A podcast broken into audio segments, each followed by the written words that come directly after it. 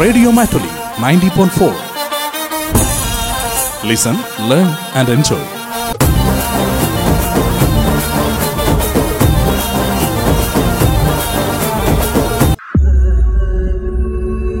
കരസ്പർശം ആതുര ശുശ്രൂഷകരുടെ ജീവിതാനുഭവങ്ങൾ കരസ്പർശം നിർവഹണം ഡി കെ വയനാട് നമസ്കാരം ശ്രോതാക്കളെ കരസ്പർശത്തിലേക്ക് സ്വാഗതം. ഇന്ന് നമ്മുടെ കൂടെ അതിഥിയായിത്തിരിക്കുന്നത് വരദൂർ സ്വദേശിയായ നീനു ദാസ് ആണ് നീനുവിന്റെ നഴ്സിംഗ് പ്രൊഫഷനിലെ വിശേഷങ്ങൾ നമുക്ക് ചോദിച്ചറിയാം. നമസ്കാരം നീനു. നമസ്കാരം. നീനു എത്ര കാലമായി നഴ്സിംഗ് മേഖലയിൽ വന്നിട്ട്? ഞാൻ ഇപ്പം മൂന്ന് വർഷമാവുന്നു. നീനു മൂന്ന് വർഷമായി ഈ മേഖലയിലേക്ക് വന്നിട്ട് പക്ഷെ പഠിച്ചതൊക്കെ എവിടെയായിരുന്നു? എത്ര കാലം മുമ്പ്? ഞാൻ ടൂ തൗസൻഡ് ഫോർട്ടീൻ സെവന്റീൻ ബാച്ചാണ് കർണാടകയിൽ ഹസൻ എന്ന് പറഞ്ഞ സ്ഥലത്താണ് പഠിച്ചത് നഴ്സിംഗ് നഴ്സിംഗ് പ്രൊഫഷനിലേക്കുള്ള വരവ് സ്വന്തം തീരുമാനം തന്നെയായിരുന്നു അതോ ആരെങ്കിലും ഇങ്ങനെ ഒരു സജഷൻ തന്നതാണോ? സജഷൻ തന്നു തന്നതാണ്. എന്റെ ചേച്ചി നേഴ്സാണ് അവൾ ആ സമയത്ത് പഠിക്കുമായിരുന്നു അവൾ പറഞ്ഞിട്ടാണ് ഞാൻ നഴ്സിംഗ് തിരഞ്ഞെടുത്തത്. ആളിപ്പോൾ പഠനമൊക്കെ കഴിഞ്ഞ് എവിടെ ജോലി ചെയ്യുന്നു? അവളിപ്പോൾ ഇംഗ്ലണ്ടിൽ സെറ്റിലായി നേഴ്സായിട്ട് വർക്ക് ചെയ്യാം അപ്പോൾ ചേച്ചിയുടെ തീരുമാനം കറക്റ്റ് ആയിരുന്നു എന്ന് ഇപ്പോൾ അനീതിക്ക് തോന്നുന്നുണ്ട്. അനീതിയുടെ കാര്യത്തിൽ ചേച്ചി എടുത്ത തീരുമാനം എത്രത്തോളം ശരിയായിരുന്നു എന്ന് കരുതുന്നുണ്ട്? ആ ഒരു തൊണ്ണൂറ് ശതമാനം അത് ശരിയാണ്. എന്റെ നല്ലത് തന്നെയാണ് സംഭവിച്ചത് ഇത്രയും നാളും. ഇങ്ങനെ ഒരു പ്രൊഫഷൻ തിരഞ്ഞെടുത്തതുകൊണ്ട് നല്ലതാണ്. ഒന്നും മോശമായിട്ട് സംഭവിച്ചിട്ടില്ല. അപ്പം അത് നയന്റി പെർസെന്റേജ് നല്ല തീരുമാനം തന്നെയായിരുന്നു. ശരി. എന്നാൽ ആ പത്ത് ശതമാനത്തെക്കുറിച്ച് സംസാരിക്കാമെന്ന് ഞാൻ പറയുന്നില്ല. ഏതായാലും നമുക്ക് പഠിച്ചത് ഹസനിലാണെന്ന് പറഞ്ഞല്ലോ. പിന്നീട് ആദ്യം ജോലി ചെയ്ത് എവിടെയായിരുന്നു? ഞാൻ ഫസ്റ്റ് മുംബൈയിലാണ്. എന്റെ ചേച്ചി ഉള്ളിടത്തേക്ക് തന്നെയാണ് പോയത്. ഞാനും എന്റെ ഒരു ഫ്രണ്ടും അവിടെ ഒരു രണ്ടര വർഷം ഞങ്ങൾ ഗോദ്രേജ് മെമ്മോറിയൽ ഹോസ്പിറ്റലിൽ വർക്ക് ചെയ്തു. അത് കഴിഞ്ഞ് തിരിച്ച് നാട്ടിലോട്ടേക്ക് വന്ന് ത്രീ മന്ത് ഞാൻ ഒ ഇ ടി പഠിക്കാൻ പോയിരുന്നു. ത്രീ മന്ത് പോയി. അത് ക്ലിയർ ആയില്ല. അതുകൊണ്ട് ഞാൻ വീണ്ടും കൊറോണയും ഇഷ്യൂ ഒക്കെ ആയതുകൊണ്ട് കണ്ണൂർ മിംസിൽ ജോയിൻ ചെയ്തു. അവിടെ മെഡിക്കൽ ഐസിയിലായിരുന്നു അവിടെ ഒരു സിക്സ് മന്ത് നിന്ന് വീണ്ടും ഞാൻ കൊറോണയൊക്കെ ഒന്ന് ഒതുങ്ങിയപ്പോൾ വീണ്ടും പഠിക്കാൻ വേണ്ടി പോന്ന്. തിരിച്ച് റിസൈൻ ചെയ്ത് ഞാൻ സ്വന്തമായിട്ട് വീട്ടിൽ നിന്ന് പഠിക്കാൻ നോക്കി. അങ്ങനെ ഒരു പ്രാവശ്യം ഐ എൽസ് എഴുതി. അതും ക്ലിയർ ആയില്ല. ഇപ്പം ഡി എം വിംസിൽ വർക്ക് ചെയ്യുന്നു. എനിക്ക് തോന്നുന്നു നമ്മുടെ ഈ ഇന്റർവ്യൂവിൽ പലരും വന്നിട്ടുണ്ട്. അവർ ഇങ്ങനെ ഇതുപോലെ ഇനി ക്ലിയർ ആവാനുള്ള കാര്യങ്ങളെക്കുറിച്ച് പറഞ്ഞിട്ടുണ്ട്. പിന്നീട് ഞാൻ ഈ ഇന്റർവ്യൂ എഡിറ്റിംഗ് ഒക്കെ കഴിഞ്ഞ് ഇത് ബ്രോഡ്കാസ്റ്റ് ചെയ്യുന്ന സമയമാകുമ്പോഴേക്കും അവർക്കൊക്കെ ശരിയാവാറുണ്ട്. അതും നീനുവിന്റെ ജീവിതത്തിൽ അത് സംഭവിക്കട്ടെ എന്ന് ആശംസിക്കുകയാണ്. ഏതായാലും നീനുവിന്റെ വീട്ടിലെ വിശേഷങ്ങൾ പറയാം. ചേച്ചിനെ കുറിച്ച് പറഞ്ഞു. വീട്ടിൽ മറ്റാരൊക്കെയുണ്ട്? പപ്പയുണ്ട് അമ്മയുണ്ട്. ചേച്ചി മാരീഡാണ് അങ്ങനെ ഒരു ചേട്ടായിനെ കിട്ടി. അത്ര പേരേ ഉള്ളൂ ഓക്കെ അവർ പപ്പ മമ്മിയൊക്കെ എന്ത് ചെയ്യുന്നു? പപ്പ കൃഷിയാണ്. അമ്മ അതുപോലെ തന്നെ കൃഷിപ്പണിയൊക്കെ എടുത്ത് വീട്ടിൽ തന്നെ വേറെ പണിയൊന്നുമില്ല. വരദൂര് എന്റെ ഓർമ്മയിൽ പണ്ട് റേഡിയോ മാറ്റലിയുടെ ഒരു പ്രോഗ്രാമിന് വേണ്ടി വന്നിട്ടുണ്ട്. അവിടെ ക്ഷീര സംഗമം നടക്കുന്ന ഒരുപാട് പശുക്കളെ കൊണ്ടുവന്ന് നല്ല പശുക്കൾ കൊണ്ടുവരുന്നവർക്ക് സമ്മാനം കൊടുക്കുന്ന പരിപാടി. ക്ഷീര കർഷകൻ വല്ലതും ആണോ ഫാദർ? ആ ആ പശുവുണ്ട്. രണ്ടുപേർക്കും പശുവാണുള്ളത്. അപ്പോൾ ടോട്ടൽ എത്ര പശു ഉണ്ടാവും രണ്ടുപേരുടെ കൂടി. രണ്ട് പശു ഒരു കുഞ്ഞിക്കിടാവും. പശുവിനെ വളർത്താൻ അവർക്ക് പുല്ല് വെട്ടാനോ അല്ലെങ്കിൽ അവരെ കറക്കാനോ അങ്ങനെയുള്ള പരിപാടികളൊക്കെ നീനു എപ്പോഴേലും പഠിച്ചിട്ടുണ്ടോ ആ ഞാൻ എന്നാ ലീവിനൊക്കെ വരുന്ന സമയത്ത് തോട്ടത്തിലൊക്കെ പോയി പുല്ല് വെട്ടും അവയുടെ കൂടെ. പിന്നെ കൂടെ നടന്ന് അങ്ങനെ ഒരുപാട് ഹെൽപ്പൊന്നും ചെയ്തിട്ടില്ല. പഠിക്കാൻ ഒരുപാടുള്ളത് കൊണ്ട് തന്നെ നിങ്ങൾ പഠിച്ചൊരു നിലയിലെത്തുക എന്നുള്ളതാണ്. ചേച്ചി ലണ്ടനിലൊക്കെ പോയതിന് ശേഷം ഒരു പശു ഫാമൊക്കെ ആയിട്ട് മാറിയോ ഈ രണ്ട് പശുക്കൾ എന്നുള്ളത്? ഇല്ല രണ്ട് പശു എന്നുള്ളത് എണ്ണം ഇങ്ങനെ കുറഞ്ഞു വരുവാണ്. ഈ ഫാമൊന്നും ആക്കാനുള്ള ആരോഗ്യസ്ഥിതി ഇല്ല വീട്ടുകാർക്ക്. സാരമില്ല. ഇനി അടുത്ത എണ്ണം കുറഞ്ഞു വന്നാലും നമുക്ക് നീനുവിന്റെ ഒരു സക്സസ് ആയിട്ടുള്ള ഈ ഒരു പ്രൊഫഷനിൽ ഒരു സക്സസ് ആയിട്ടുള്ള ഒരു മുന്നേറ്റം. ഇനിയും നല്ല മാറ്റങ്ങൾ വീട്ടിലും വരുത്തട്ടെ എന്ന് ആശംസിക്കുകയാണ്. പഠിക്കുന്ന സമയത്ത് ഒരു കർഷക ഫാമിലിയിൽ നിന്ന് വന്നുകൊണ്ട് തന്നെ ചോദിക്കുകയാണ്. ഈ ഒരു സാമ്പത്തികമായിട്ട് പഠിക്കുന്ന ഫീസ് അടയ്ക്കുന്ന കാര്യത്തിലും മറ്റും എപ്പോഴെങ്കിലും ബുദ്ധിമുട്ടുണ്ടായിട്ടുണ്ടോ? ഫീസ് അടയ്ക്കുന്ന കാര്യത്തിൽ എനിക്ക് ബുദ്ധിമുട്ടുണ്ടായില്ല. കാരണം എനിക്ക് ലോൺ കിട്ടിയിരുന്നു. പിന്നെ ഞാൻ ഡിപ്ലോമയാണ് എടുത്തത്. അപ്പം ഡിപ്ലോമയ്ക്ക് ഒരുപാട് ഫീ ഇല്ല കർണാടകയിൽ. അപ്പം ലോൺ അധികമായിരുന്നു. ഫീസ് അടയ്ക്കുന്ന കാര്യത്തിലൊരു സീൻ ഉണ്ടായിരുന്നില്ല. ലോൺ നമുക്ക് കൃത്യമായിട്ട് അടച്ചു തീർക്കാൻ പറ്റിയോ? ആ ലോൺ ഞാൻ ക്ലോസ് ചെയ്ത് കഴിഞ്ഞ ആഴ്ച പോയി. അതായത് തൊട്ട് ലോണ് കഴിഞ്ഞ് ഇതാ ഇന്ന് ഫ്രഷായിട്ട് വന്ന ഒരാളാണ് നമ്മുടെ മുമ്പിലിരിക്കുന്നത് ആ ഒരു കടമ്പ കഴിഞ്ഞ് ഇപ്പോൾ എന്തായിരുന്നു ഒരവസ്ഥ പലരും നമ്മുടെ ഈ കരസ്പർശത്തിൽ വന്നിട്ട് എനിക്ക് ഒരുപാട് ഇനി അടച്ചു തീർക്കാനുണ്ടെന്ന് ടെൻഷൻ പറയുന്നത് കേട്ടിട്ടുണ്ട്. ലോൺ അടച്ച് തീർത്തിട്ട് പുറത്തേക്ക് ഇറങ്ങിയ ഒരു ഫീൽ എന്തായിരുന്നു? ലോൺ അടച്ചു തീർത്തത് ഞാനല്ല. എന്റെ പൈസ ഉണ്ടായിരുന്നില്ല അത് വീട്ടുകാർ തന്നെ അടച്ചു തീർത്താണ്. പിന്നെ ഒരു ബാധ്യത കഴിഞ്ഞ് എന്റെ മൊത്തം സമാധാനം ഉണ്ടായിരുന്നു. എനിക്കും വീട്ടുകാർക്കും. നഴ്സുമാർക്ക് നമ്മൾ ഈ ഒരു ജനറൽ നഴ്സിംഗ് എന്ന് പറയുന്ന കോഴ്സിന് ഫീസ് കുറവാണെന്ന് പറഞ്ഞല്ലോ. ആ ഫീസ് പോലും നമുക്ക് ഈ ഒരു പ്രൊഫഷനിൽ നിന്ന് കണ്ടെത്താൻ കഴിഞ്ഞില്ല എന്നുള്ളതാണ് നീനുവിൻ സംസാരിച്ചതിൽ നിന്ന് നമുക്ക് മനസ്സിലാക്കാൻ പറ്റുന്നത്. അതിന്റെ കൂടെ ഒ ഇ ടിയും ഐ എൽ ടിസും ട്രൈ ചെയ്തതിന് അതിന് നമ്മൾ വീണ്ടും പണം മുടക്കണം. നമുക്ക് ഇതിൽ നിന്നൊരു നല്ല വരുമാനം കിട്ടണമെങ്കിൽ പുറത്തേക്ക് പോകേണ്ട ഒരു സാഹചര്യമാണ്. തീർച്ചയായിട്ടും നീനുവിന് അതിന് സാധിക്കും. നീനുവിന് ഇനിയും സമയം മുന്നിലുണ്ട്.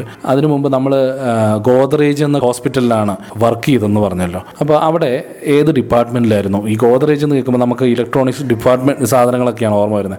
അപ്പോൾ അങ്ങനെയുള്ള ഈ ആ ഗോദ്രേജ് ഈ ഗോദ്രേജ് ഒന്നാണോ? അവിടുത്തെ ഏത് ഡിപ്പാർട്ട്മെന്റിലാണ് വർക്ക് ചെയ്തത്? ആ വിശേഷങ്ങളൊക്കെ ഒന്ന് പറയാമോ? ആ ഗോദ്രേജ് ഈ ഗോദ്രേജ് ഒന്നാണ്. പക്ഷേ ഗോദ്രേജിന്റെ സ്റ്റാഫിന് വേണ്ടിയുള്ള ഒരു ഹോസ്പിറ്റലാണത് അപ്പോൾ ഇൻഷുറൻസ് പേഷ്യന്റ് ആയിട്ട് ഗോദ്രേജ് സ്റ്റാഫ് വരും. പിന്നെ പേയ്മെന്റ് ചെയ്തും ഔട്ട്സൈഡ് പേഷ്യൻസ് ഉണ്ട്. അവിടെ ഞാൻ മെഡിക്കൽ സർജിക്കൽ വാർഡിലെ സ്റ്റാഫായിരുന്നു രണ്ടര വർഷം അവിടെ തന്നെ മെഡിക്കൽ സർജിക്കൽ വാർഡും പിന്നെ ഞങ്ങളുടെ വൺ ഇയർ മൊത്തം കൊറോണയായിരുന്നു കൊറോണ ഡ്യൂട്ടി വന്നപ്പം എനിക്ക് കൊറോണ ഐസിലും കൊറോണ വാർഡിലും എല്ലായിടത്തുമായിട്ട് ഡ്യൂട്ടി ചെയ്യാൻ പറ്റി.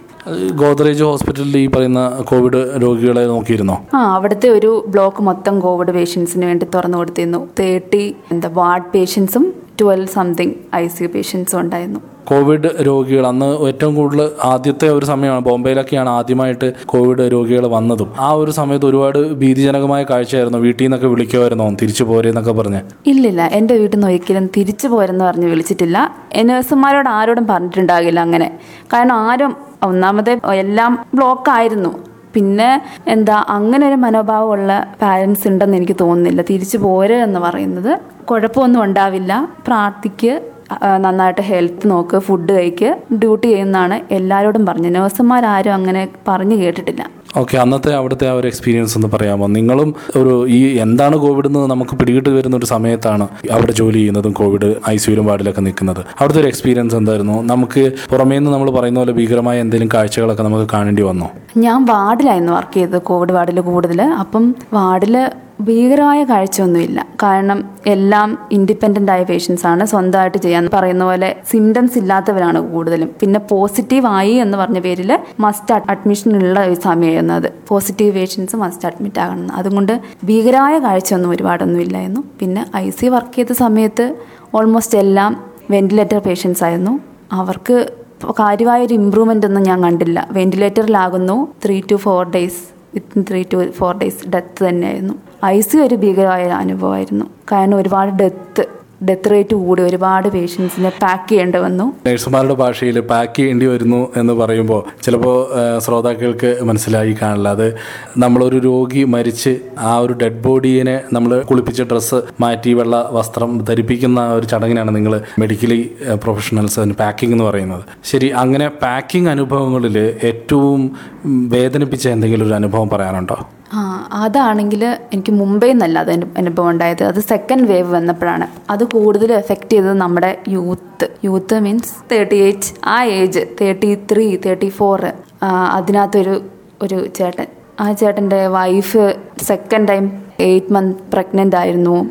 ആ പേഷ്യന്റിനെ പാക്ക് ചെയ്തത്. ഡെത്ത് കെയർ കൊടുത്തത്. ഭയങ്കര ഒരു ബുദ്ധിമുട്ടായിരുന്നു. കാരണം ആ പ്രായം ഭയങ്കര ചെറുതായിട്ട് തോന്നി. അത് വല്ലാത്തൊരു അതുപോലെ രണ്ട് മൂന്ന് പേഷ്യൻസ് ആ ഏജിലുള്ളവരുടെ ഡെത്ത് കെയർ കൊടുക്കേണ്ടി വന്നു. അത് വല്ലാത്തൊരു ബുദ്ധിമുട്ടായിരുന്നു. അത് കേരളത്തിലായിരുന്നു നമ്മുടെ ഇവിടെ നിന്നാണ് സംഭവിച്ചത്. കണ്ണൂരിൽ നിന്ന് കരസ്പർശത്തിൽ ഒരുപാട് നഴ്സുമാർ വന്നിട്ടുണ്ടെങ്കിലും മൈസൂരിലെ നഴ്സസ് വന്നിട്ടുണ്ട്. പക്ഷേ ഒരു ഡെത്ത് കെയർ കൊടുക്കുന്ന ഒരു ചടങ്ങിനെ കുറിച്ച് ഒരിക്കലും നമ്മൾ സംസാരിച്ചിട്ടില്ല. അപ്പോൾ ചില രോഗികൾ വരുന്നു. നമ്മളെ സംബന്ധിച്ച് നമുക്ക് അവരുടെ ആത്മബന്ധം ഉണ്ടാകാറുണ്ട്. ചിലപ്പോൾ നഴ്സുമാരെ സംബന്ധിച്ച്. വളരെ ചുരുക്കം പേർക്കാണ് മരണം നേരിൽ കാണാനുള്ള ഒരു അവസരം ഉണ്ടാവാറ്. നഴ്സുമാർ പ്രത്യേകിച്ച് ഐസിയിലുള്ളവർ അത് ഒരുപാട് കാണുന്നുണ്ടാവും. ആദ്യം ആദ്യം കാണുമ്പോൾ വളരെ ബുദ്ധിമുട്ട് തോന്നുകയും പിന്നീട് മരണങ്ങൾ കാണുന്നത് ഒരു ഒരു സ്ഥിരം കാഴ്ചയായി മാറുമ്പം നമ്മൾ ഒരു നിർവികാരതയിലേക്കൊക്കെ പോകുന്ന ഒരു സാഹചര്യത്തിലേക്കൊക്കെ തോന്നിയിരുന്നോ? ആ അങ്ങനെ തന്നെ. ഈ ആദ്യമൊക്കെ ഒരാൾ മരിച്ചു എന്ന് കേൾക്കുമ്പം മനസ്സിന് വല്ലാണ്ട് ഒരു ബുദ്ധിമുട്ടുണ്ടായിരുന്നു. ഈവൻ ഹോസ്പിറ്റലിലല്ല പുറത്ത് പ്രത്യേകിച്ച് വീടിന്റെ അടുത്തുള്ളവർ നമുക്കറിയുന്നവർ പക്ഷെ ഇപ്പം അങ്ങനെ ഒരു ഫീൽ തോന്നുന്നില്ല. നമ്മുടെ വീട്ടിൽ തന്നെ ചിലപ്പം ആർ ടി ഫോളിസൊക്കെ ഇട്ട് വല്യമ്മമാരൊക്കെ ഉണ്ടാവും. എനിക്ക് അവരെയൊന്നും കാണുമ്പോൾ ഒന്നും തോന്നുന്നില്ല. പക്ഷേ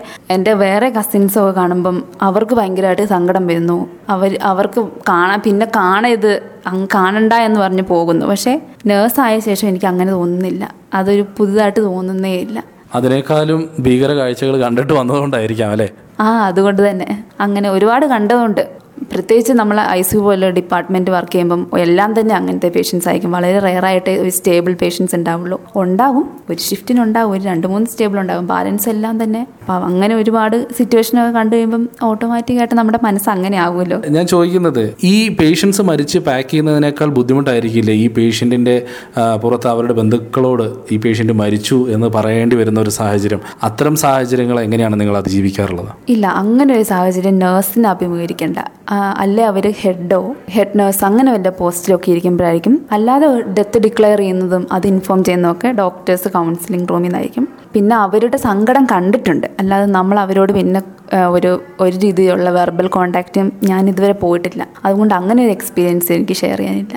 അങ്ങനെ ബന്ധുമിത്രാദികളോട് ഇത് പറയേണ്ടി വരുന്ന ഒരു സാഹചര്യമോ? അല്ലെങ്കിൽ അവരിത് അറിയുമ്പോൾ അവരുടെ ഒരു റിയാക്ഷൻ കാണുമ്പോൾ ഉള്ള ഒരു ബുദ്ധിമുട്ട്? കാരണം നമ്മൾ മരിച്ചവരോട് പിന്നെ നമുക്കൊന്നും ചെയ്യാനില്ല. ആ ഒരു ചടങ്ങ് തീർത്താൽ മതി. പക്ഷേ ജീവിച്ചിരിക്കുന്നവരോയാണ് നമ്മൾ പിന്നെ ഡീൽ ചെയ്യേണ്ടി വരുന്നത് ഒരാൾ മരിക്കുമ്പോൾ അങ്ങനെ ഒരു സാഹചര്യം എപ്പോഴെങ്കിലും ഉണ്ടായിട്ടുണ്ടോ? ഞങ്ങൾ കോവിഡ് ഐ സിയിൽ വർക്ക് ചെയ്യുമ്പോൾ ഞങ്ങൾക്ക് പേഷ്യന്റ് ബൈസ്റ്റാൻഡറിന് പേഷ്യന്റിനെ കാണുന്നത് വീഡിയോ കോൾ ത്രൂ അപ്പോൾ അങ്ങനെ ഒരു ദിവസം ഡെത്തല്ല ഈ പറഞ്ഞ പോലെ തന്നെ ഓൾമോസ്റ്റ് ഡെത്തായ ഒരു പേഷ്യന്റ് വെന്റിലേറ്റർ കിടക്കുന്നു. ഞങ്ങൾ ആ പേഷ്യന്റിനെ കോവിഡിന്റെ സമയത്ത് പുതിയ വേ ഓഫ് ട്രീറ്റ്മെന്റ് ആണെന്ന് തോന്നുന്നു. പേഷ്യന്റ് ഒരു ഫസ്റ്റ് വെന്റിലാവുമ്പം ഒരു ട്വൽവ് അവേഴ്സ് പ്രോൺ പൊസിഷൻ ഇടും. പ്രോൺ എന്ന് വെച്ചാൽ നേരെ കിടക്കുന്ന പേഷ്യന്റിനെ എടുത്ത് തിരിച്ചിടുക. അങ്ങനെ കിടക്കുന്ന ഒരു അപ്പം ട്വൽവ് അവേഴ്സിന്റെ ഇടയ്ക്ക് ഈവനിങ് ഷിഫ്റ്റ് വരും മോർണിംഗ് ഷിഫ്റ്റ് വരും. അപ്പം ഈവനിങ് ഷിഫ്റ്റ് എന്ന് പറയുന്നതാണ് വീഡിയോ കോളിന്റെ അലൗഡ് ടൈം അറിയാണ്ട് ഒരു ദിവസം ഈ ഇതൊരു ചെറിയൊരു പേഷ്യന്റ് ആയിരുന്നു ഒരു തേർട്ടി തേർട്ടി ടു ഏജ് ഉള്ള ഒരു പേഷ്യന്റ് ആയിരുന്നു പേഷ്യന്റിന്റെ റിലേറ്റീവിന് കോൾ പോയി. അത് വൈഫായിരുന്നു അറ്റൻഡ് ചെയ്തത്. അവർ അവർക്കിത് കണ്ട് വല്ലാണ്ട് അവർ തലയിറങ്ങി വീണ്. അവർ ത്രീ ഡേയ്സ് ഹോസ്പിറ്റലൈസ്ഡ് ആയിരുന്നു എന്ന് പറഞ്ഞൊരു ഇഷ്യൂ ഉണ്ടായിട്ടുണ്ട്. അതെങ്ങനെ നമ്പർ മാറിപ്പോയതാണോ? അതോ വൈഫ് പ്രതീക്ഷിക്കാതെ കോൾ ചെല്ലാൻ കാരണം എന്താണ്? അത് നമ്പർ മാറിപ്പോയതാണ്. ഡയൽ ചെയ്ത് നമ്പർ മാറിപ്പോയതാണ്. വൈഫിനല്ല എന്ന് വിളിക്കേണ്ടത്. അത് നമ്പർ മാറി വൈഫിന് പോയതായിരുന്നു. അപ്പോൾ അവർ തന്ന നമ്പർ മറ്റൊന്നായിരുന്നു അല്ലേ? അവർക്ക് രണ്ട് നമ്പറൊക്കെ തരാൻ പെർമിഷൻ ഉണ്ട് അപ്പം നമ്മൾ അറിയുന്നില്ലല്ലോ ഇത് വൈഫാണെന്ന് പ്രതീക്ഷിച്ചല്ല അത് പേരാണ് നമ്മൾ സേവ് ചെയ്ത് വെക്കുന്നത് പേഷ്യന്റിന്റെ പേര്. പേര് അല്ലേ എന്തെങ്കിലും ഒരു യുണീക്ക് ആയിട്ടുള്ള ഒരു കാര്യമാണ്. അപ്പം രണ്ടും ഒരേ പേരിൽ സേവ് ചെയ്ത് അത് അറിയാണ്ട് മാറിപ്പോയി. അങ്ങനെ വൈഫ് ഇത് കാണേണ്ടി വന്നു. പിന്നെ അത് വൈഫ് കണ്ട് വല്ലാണ്ട് വൈഫിന് ബുദ്ധിമുട്ടായി. വൈഫ് ഹോസ്പിറ്റലൈസ്ഡ് ആയിരുന്നു ത്രീ ഡേയ്സ് ഐ സിയുലൊക്കെ പോകേണ്ട മാത്രം അത്രയും സീരിയസ് ആയിപ്പോയോ വൈഫ് ത്രീ ഡേയ്സ് ഐ സിയിലായിരുന്നു ആ സംഭവം പറഞ്ഞപ്പോൾ നിങ്ങൾക്ക് എന്ത് തോന്നി? ഒരു നമ്പർ മാറി ഒരു കോൾ പോയതിന്റെ ഫലം അത്രമാത്രം ഭീകരമായി എന്നറിഞ്ഞപ്പോൾ എന്ത് തോന്നി? നമ്മൾ ഒരിക്കലും അങ്ങനെ പ്രതീക്ഷിക്കുന്നില്ലല്ലോ. പിന്നെ അങ്ങനെ ഒരാൾ അറ്റൻഡ് ചെയ്യുന്ന ഞാൻ പ്രതീക്ഷിച്ചിട്ടുണ്ടായിരുന്നില്ല. തീർച്ചയായും എനിക്ക് സങ്കടമാണ് വന്നത്. എന്റെ കയ്യിൽ നിന്നും പറ്റിയൊരു മിസ്റ്റേക്ക് പിന്നെ അങ്ങനെയുള്ളൊരു സിറ്റുവേഷൻ ഇനി ഉണ്ടായി ഇല്ല ലൈഫിൽ ഒരുപാട് പേർക്ക് മാതൃകയായല്ലോ. ഇങ്ങനെ റിയാക്ഷൻ ഉണ്ടാകും ബൈസ്റ്റാൻഡേഴ്സിന്റെ കയ്യിൽ നിന്ന്. അപ്പം എനിക്ക് സത്യത്തിൽ സങ്കടമാണ് വന്നത്. എന്റെ കയ്യിൽ നിന്ന് വന്നൊരു മിസ്റ്റേക്ക് ആയിരുന്നു അത്. തീർച്ചയായിട്ടും ആ ഒരു മിസ്റ്റേക്ക് ഇത്രയും ആളുകളുടെ മുമ്പിൽ തുറന്നു പറയാൻ കാണിച്ച മനസ്സിനെ ഞാൻ ആദ്യം അപ്രീഷിയേറ്റ് ചെയ്യാണ്. പലരും തെറ്റുകൾ മറച്ചു വെക്കാറുണ്ട്. നമ്മൾ നമ്മുടെ നല്ല ഭാഗം മാത്രമേ കാണിക്കാൻ ആഗ്രഹിക്കുകയുള്ളൂ. പക്ഷേ എന്തോ മനസ്സിൽ നിന്നും അത് ഒരു അനുഭവം ഒരുപാട് ഓർമ്മകൾ ഇപ്പോഴും കിടക്കുന്നത് കൊണ്ടാണ് അത് പറഞ്ഞത്. പക്ഷേ എനിക്ക് തോന്നുന്നു ഈ ഒരു പ്രൊഫഷണൽ പിച്ച വെച്ച് തുടങ്ങിയിട്ടേ ഉള്ളൂ ഈ ഒരു എക്സ്പീരിയൻസ് ആക്കുകയാണ് നിങ്ങളെ ഒരു പെർഫെക്ഷനിലോട്ട് എത്തിക്കുന്നത്. മിസ്റ്റേക്സ് ആണ് നിങ്ങളെ കൂടുതൽ തെറ്റുകളിൽ നിന്നും നിങ്ങളെ രക്ഷിക്കുന്നത്. അപ്പോൾ ഈ ഒരു അനുഭവം റേഡിയോ നിങ്ങൾ എത്രമാത്രം ശ്രദ്ധിച്ചാണ് ഓരോ കാര്യങ്ങളും ചെയ്യേണ്ടത്? പേഷ്യന്റെ കെയർ ചെയ്യുന്നതിനപ്പുറം എന്തൊക്കെ കാര്യങ്ങൾ ശ്രദ്ധിക്കണം എന്നുള്ള കാര്യം കൂടി ഓർമ്മപ്പെടുത്തുകയാണ് കരസ്പർശത്തിലൂടെ. നിങ്ങൾ ചെയ്യുന്ന സേവനങ്ങൾക്ക് തീർച്ചയായിട്ടും പ്രശംസ അർഹിക്കുന്നു. ഇനിയും ശ്രമിക്കുക. തീർച്ചയായിട്ടും താങ്കൾ ആഗ്രഹിക്കുന്നത് പോലെ തന്നെ ചേച്ചിയുടെ അടുത്തേക്കോ അല്ലെങ്കിൽ മറ്റ് പാശ്ചാത്യ രാജ്യങ്ങളിലേക്ക് പോകാൻ താങ്കൾക്ക് കഴിയും. നല്ലൊരു മനസ്സിന്റെ ഉടമയായതുകൊണ്ട് തന്നെ അതിന് ഉടനെ തന്നെ സാധിക്കട്ടെ. ശ്രമങ്ങൾ തുടരുക. ഞങ്ങളുടെ എല്ലാവരുടെയും പ്രാർത്ഥന ഉണ്ടാകും ഇത്രയും സമയം ഞങ്ങൾക്കൊപ്പം ചെലവഴിച്ചതിൽ അകമ്പഴി നന്ദി രേഖപ്പെടുന്നു താങ്ക് യു വെരി മച്ച് കരസ്പർശം. ആതുര ശുശ്രൂഷകരുടെ ജീവിതാനുഭവങ്ങൾ. നിർവഹണം ഡി കെ വയനാട്. കരസ്പർശം.